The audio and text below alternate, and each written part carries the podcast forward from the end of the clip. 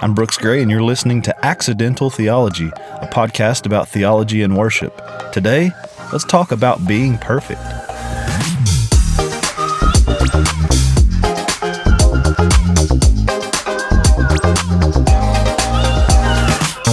Welcome back. I'm so glad you've taken time out of your busy schedule to sit and hang out with me for a few minutes. I hope you've had a great week. This is kind of a bittersweet time of year for me. Um, if if it's like it is where you live in East Tennessee, where I'm at, then this past week you probably woke up and heard some birds chirping outside, and you're thinking, man, there is life in this world. You know, it's not just all rain and gloom and gray clouds.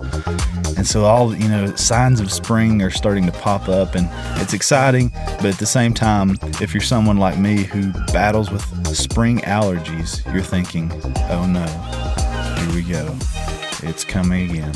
So I'm not looking forward to that part. Spring is a great time of year. Unfortunately, every year of my life, I'm confined to the indoors to enjoy the springtime. So I have to look at the sunshine out these wind out my windows and uh, you know just keep them clean and think, man, I wish I could go out there unimpeded by all these allergies. But hey, that's what it is. So hopefully you don't have allergies and you can get out.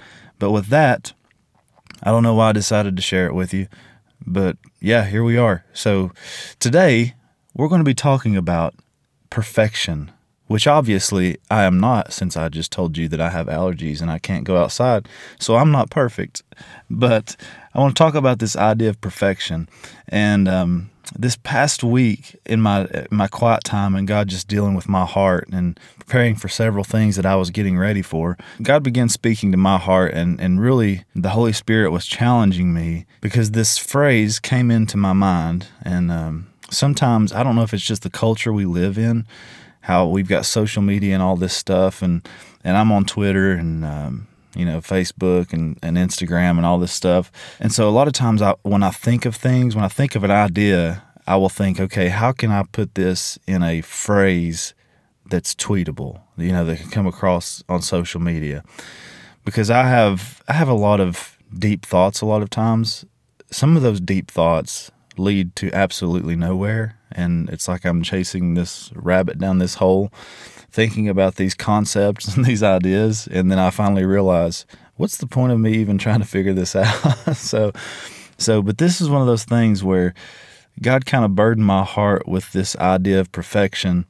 And so I you know I was thinking in my head you know if I was to tweet this idea out how would I say it and I think that's because it's easy to understand that way. Like that, that's one of the things I love about Twitter is you have to get creative with the way you say things. Like you don't have to, you can't just ramble on, and you don't have to see people just post this big long ranting thing. Like if you have an idea, you have to get it across creatively in a short amount of characters. And I'm one of the old school guys that I preferred the 160 characters or whatever it was over the 200 and some they have now because it made you get a little more creative.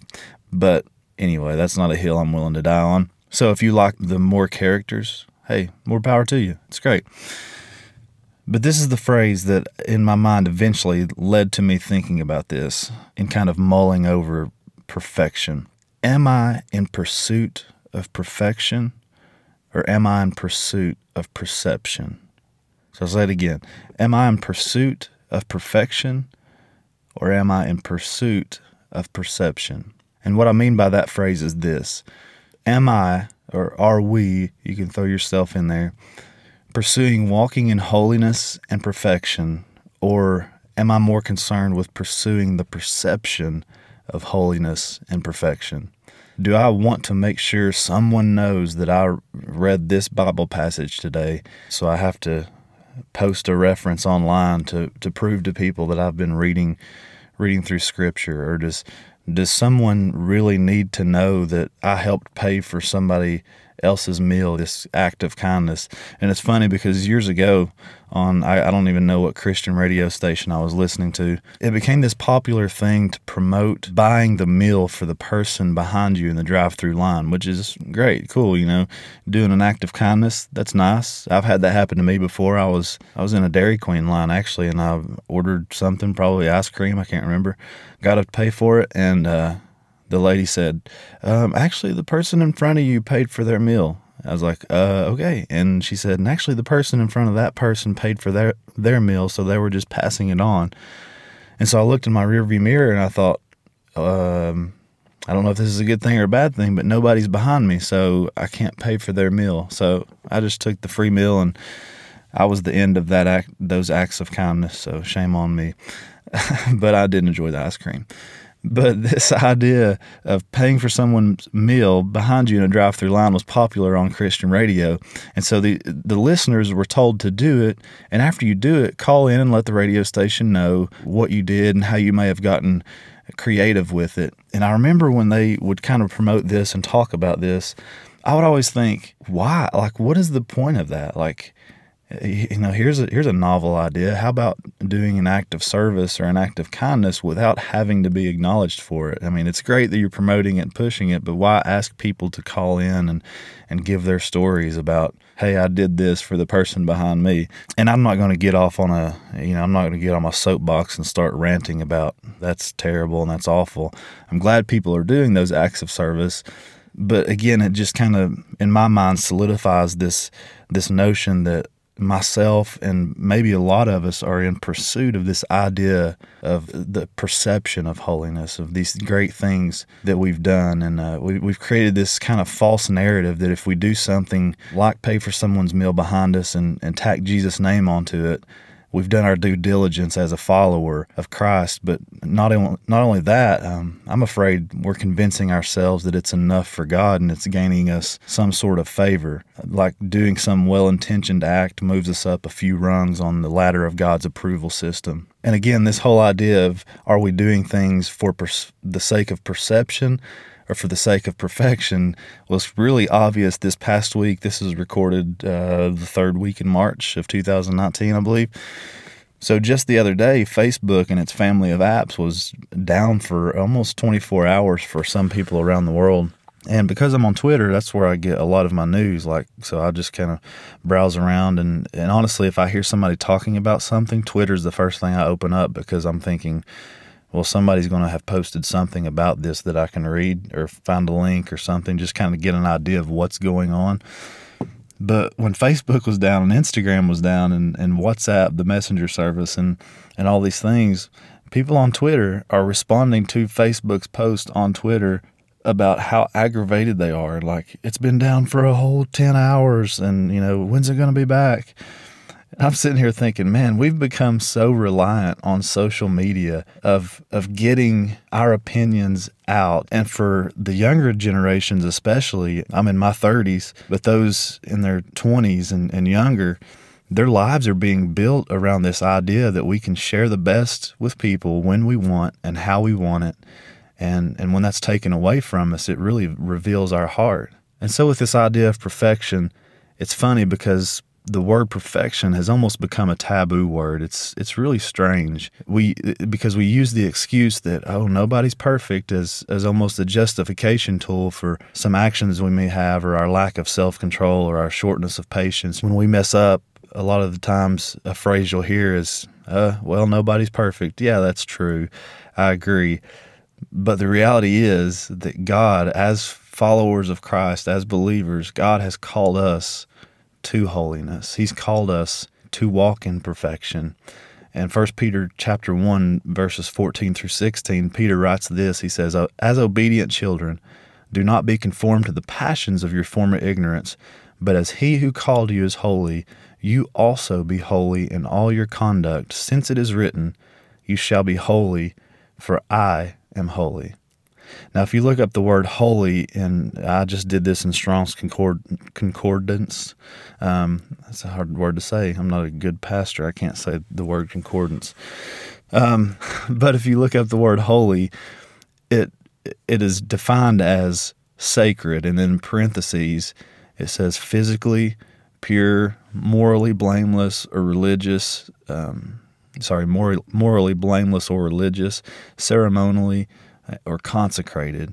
And so this idea, it's this idea of being set apart, of being totally different than than anything else. And Peter got this idea from the Old Testament in Leviticus, and it's actually mentioned two or three times. Once in Leviticus 11, once in uh, Leviticus 19, and once in Leviticus 20 about God telling the people or telling Moses to tell the people, "Hey, be holy because I'm the Lord your God and I am holy." So while we know that we live in a fallen world and perfection is something that on this side of eternity, this side of heaven, that we will never grasp hold of, that's not an excuse for us not to strive for it, to not to try to achieve it. And what's great about this idea of perfection is with if we're pursuing perfection, if we're pursuing holiness, there's it's not this worldly idea of someone striving to be perfect where we look around pointing our fingers and say, look at, you know, all this stuff that I'm doing. You should be doing this and not doing that and setting all these rules for people. But the biblical idea of perfection and holiness, a lot of that is wrapped up in humility. So if we're walking in perfection and if we're walking in holiness, those around us will will see that we're striving for that, but we're not having to tell people that we're doing it, if that makes sense. So, some weeks ago, we talked about outward expressions during worship on this show and how it isn't really necessary for genuine worship. But in reality, we're constantly communicating something to those around us and to God. And and when I was thinking about this idea of perfection, or um, you know, is it just a sense of perception? I began thinking about you know our our times of corporate worship and what we do in worship and do we have a hard time expressing our worship publicly because we aren't pursuing him privately? And that's huge not just for uh, in, anybody sitting in the pews but for myself as someone who's on stage who's who's a leader is what I'm doing publicly hard or difficult or manufactured because what I'm doing in pr- private is not in pursuit of God I was blessed the other night to to be able to lead worship for our students at church, and I shared with them this idea uh, when we were all gathered in this room, you know, and talking about kind of this idea of perfection. And this is important for all of us to hear that church services are not where a heart of worship is produced. You know, worship services are where we come together to acknowledge the worth of God together we're proclaiming as one, as a body, that although we may not have a ton in common, um, we've seen God at work through our lives, and that's worth us coming together. Maybe if you're in school, that you've seen God fostering friendships at your school and allowing you to speak life into situations that, that seemed hopeless.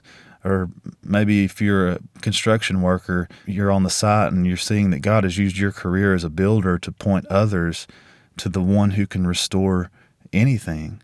Or maybe as an artist, you've been showing others that there's a reason to the beauty and the chaos of this world. In everything we do, we can be giving God honor and glory. And I'm not exactly sure what that could look like depending on where you work or who you work with. Because let's be honest, you could say, as I mentioned, if you're a construction worker, you could say for one person, yeah, I could look like this on your in your workplace, but for another construction worker who's working for a different company in a different location, it may look like something totally different. But it's up to us to pursue God privately, to to look for opportunities to give him honor and give him glory and and point worship towards him in all that we do. And that idea is not something that just kind of pops in our head all of a sudden out of nowhere. It may, God is able to do that. He very well may do that. But I've found in my own life and in the lives of a lot of those around me that it's about a pursuit. Are you pursuing opportunities to give God honor and give God glory? Because then you'll start to see those times, those moments when you can really do that no matter where you're at. It may be sitting at a restaurant waiting on your meal to come. You know, your waiter comes up or your waitress comes up and you simply say, Hey, we're we're about to pray for our meal. Is there anything I can pray for pray for you about? You know, do you have anything? And I've done this before several times, and you'd be amazed at the response. I mean, the uh, absolute, I guess not the absolute worst, but the if they say no, there's nothing you can pray for them about. Okay, that's the end of that. No big deal. You're still going to pray for your meal anyway, but there's small opportunities like that throughout your day and throughout my day. And I'm not just preaching this at people listening. I'm I'm actually sitting here preaching this to myself as well. There are a lot of times in my life where I could actively be seeking and actively be pursuing giving God honor and worship more so than I do, you know, a lot of the times. So I pray that for you that you will determine daily um, that you will be in pursuit of holiness and perfection because God is holy and because God is perfect. Not because we want to get to a certain place and have people look at us and say, "Man, they've got it all together." But it's a it's God's standard, you know, and, and we are we are saved and we are um, brought and seen as righteous before God because of what Christ did for us. But that doesn't stop the fact that we should still be pursuing that holiness and that perfection? Are we daily renewing our minds and uh, transforming our, allowing God to transform our spirits through through time with Him and prayer and, and study of His Word and, and memory of uh, memorizing Scripture and that sort of thing? So this third week in March, as spring is coming along, and depending on when you're listening to this, it may be the dead of winter. But as spring is coming along, may I look for opportunities, even in those weak areas of my life, even in those moments where my allergies are killing me and I don't even want to go outside. May I see those as opportunities to point towards God's holiness in, in some way and, and ask God to reveal to me, okay, how can I give you glory in this situation? Because when you're battling allergies, that's hard to do. It's hard to say, how can I give you glory in this situation? But that's my prayer for myself and I guess my prayer for you if you have allergies. If you don't have allergies, maybe some other way you can give God honor and glory. But thanks so much again for listening today, that you spent a little bit of time with me. I hope you have a great remainder of the week or start of the week again whenever you're listening to this. Until we meet again, God bless and go pursue perfection.